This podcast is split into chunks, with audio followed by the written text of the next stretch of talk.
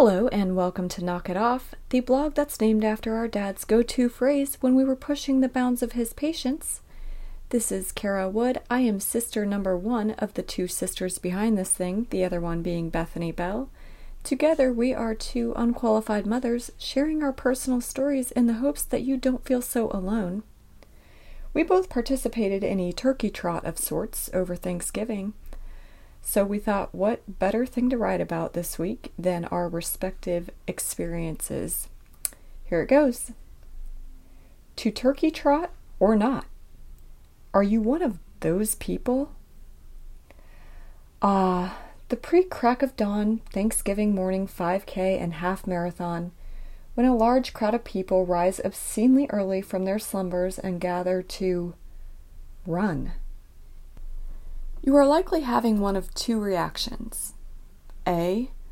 Let's go! You do it every year. You have a streak going. Or B. You just posted that meme circulating when one eye rolls because they have married into a family that runs 5Ks on holiday mornings. For the record, our extended family is a mixed conglomeration of the above. What is it about the turkey trot that melts one's butter? We pay the registration fee, the equivalent of a nice seafood dinner for two, drag the kids to grandma's in the wee hours of the morning, and drive across town to find a random parking spot behind a smoothie joint dumpster. We then open the car door to the elite runner relieving himself in the bushes after his five mile warm up. We stand 20 people deep in the porta potty line striving to avoid a pre race accident and make our way to the start with a load of strangers, many of whom have forgotten the courtesy of the AM deodorant application. Next, it's time to pound the pavement for multiple miles. Did we mention this is done on the one holiday a year when it is standard behavior to lounge all day, gnawing on a turkey leg while staring blankly at the Detroit Lions game, wishing it was the Kansas City Chiefs so you could get a glimpse of that tight end? On the other hand, there is that sense of accomplishment we tackled multiple obstacles to treat our bodies to a challenge before a turkey feast. Bethany has participated in this spectacle a number of times throughout the years, sometimes tackling the half marathon with her husband, who himself has an impressive eight year Thanksgiving half marathon streak going, and sometimes preferring to do the 5K. This was a 5K year for her and a last minute entry one at that, purely to support the crazy half marathoners in her life. Kara has never participated in a Thanksgiving Day organized run because, let's be honest, she finds the concept to border insanity. Plus, it would interfere with her yearly viewing of the Macy's Thanksgiving Day Parade and her beloved Rockettes performing in perfect unison. But somehow, some way, Kara found herself signing up for the Thanksgiving half marathon this year. See, last year she had a lofty goal of completing a half. It would be her third, and a much needed push to finally drop that baby weight. But she picked one that was scheduled in mid December. She quickly learned that the holiday season with kiddos is the worst possible time one can choose to spend hours per week training.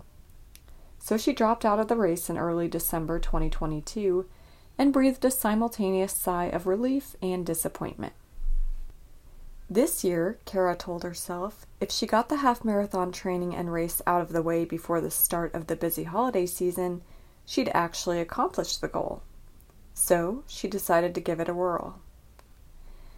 As we took our respective places at the starting line, we marveled at the variety of characters.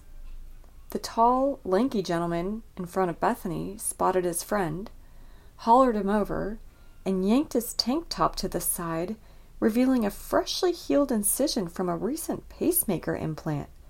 I just had heart surgery. That's how I'm doing. Kara found herself intrigued by the ladies with the homemade feather skirts and turkey hats. While the creativity was impressive, she couldn't help but wonder how the gobbler models would hold up with such distractions around mile 10. Kara also appreciated the pre race updates coming to her Apple Watch from Bethany. 10 minute delay. Shorter bathroom lines behind the building. Your ass looks great. After the start, a lot of the race was a blur for Kara. Nevertheless, she was forever grateful to her boss who forewent running his own pace to ensure she kept hers. At least until mile nine, then it was necessary to switch to You'll finish this mode.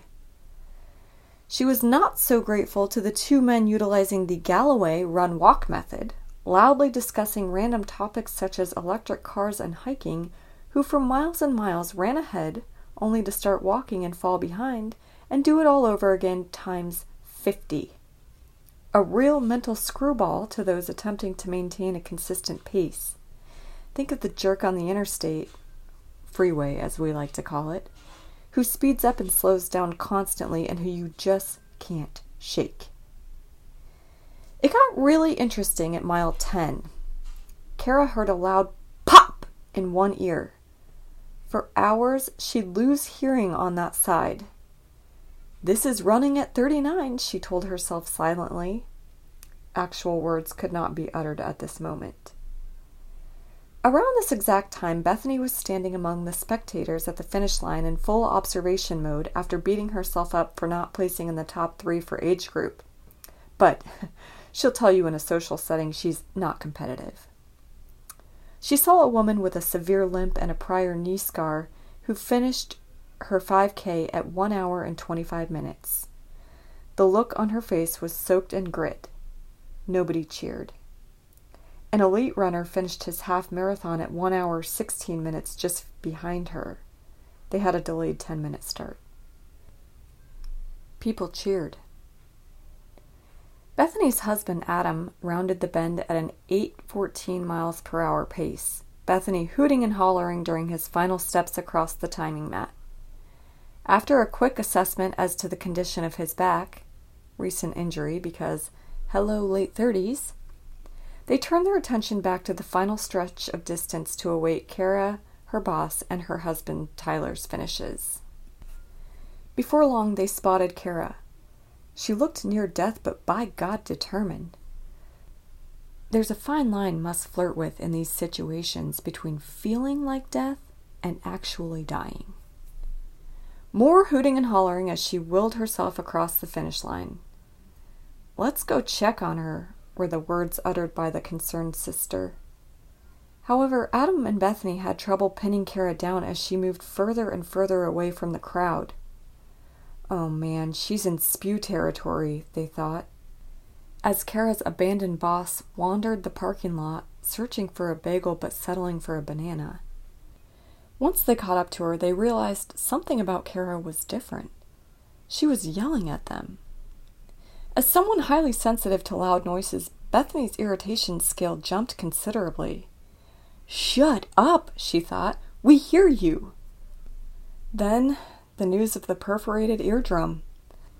Something popped, Kara explained in a sort of forward flex position, pointing to her right ear. I can't hear anything. They blinked at her as her recently found boss shrugged his shoulders. I'm in a tunnel. Do you hear that? A GD tunnel. Bethany, unsure of how to respond, began attempting to sign language to Kara to shut the hell up despite the fact that she does not know American Sign Language. They found their way back to the finish line to cheer Tyler on before scooting across the street to the craft beer joint to imbibe on a freebie for running. Kara attempted to stomach some water as the other finishers with preserved hearing drank their participation trophies, and she prayed not to be the first sober person to spew in the bar. As the day wore on and the soreness got worse, Kara told herself what she has on each occasion she's completed one of these things. Never again. Soon after this sentiment was uttered, she regained hearing in her right ear. The running gods disagree. The turkey trot is here to stay. Editor's note this last line was added by Bethany without Kara's knowledge or consent. All right, that's it for this week's piece. Thank you so much for listening. I'll tell you, I had quite a time getting through that because um, reading my sister's observations of me post race finish was just a little too much to handle. But anyway, uh, thank you so much for listening. Please ensure you're subscribing to knockitoff.substack.com, and we will be back next Sunday with a fresh new piece.